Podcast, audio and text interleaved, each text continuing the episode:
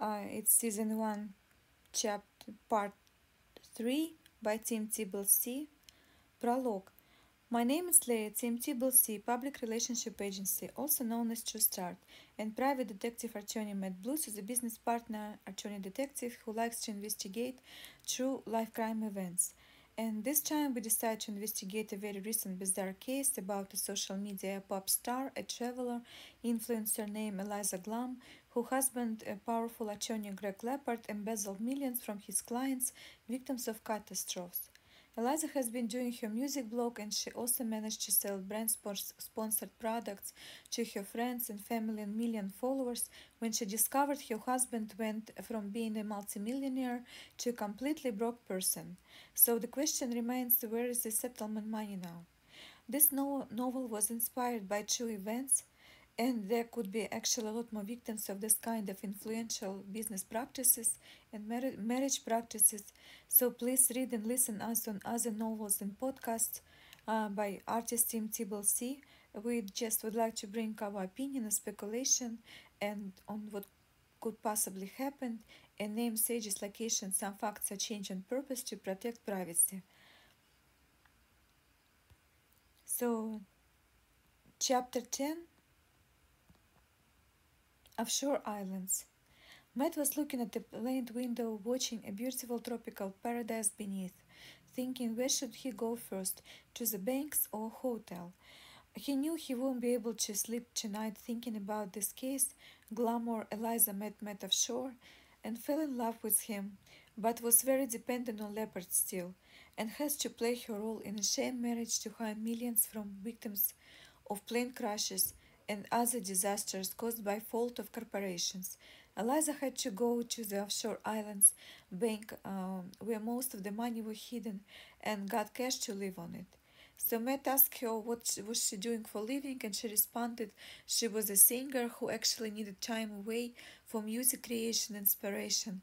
Eliza was absolutely stunning and adorable, so Matt would find the stolen millions and his true love, and he was destined to lose soon if he reports back this info to Leia.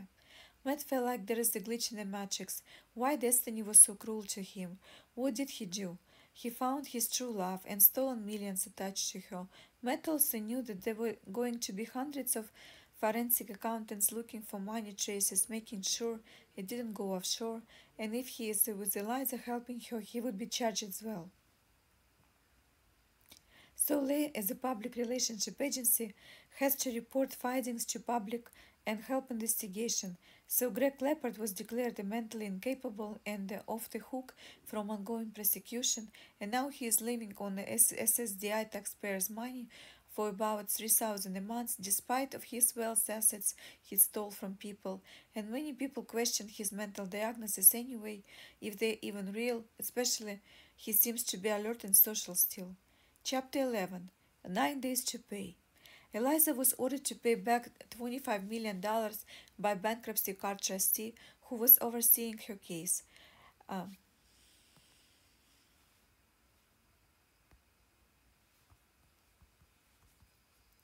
Eliza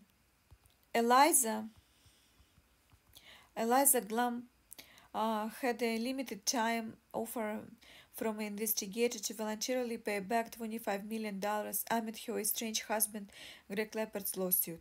According to the court documents, Eliza Case was implicated in a lawsuit because she allegedly knew her husband's law firm was paying for her expenses in a music career for at least 12 years.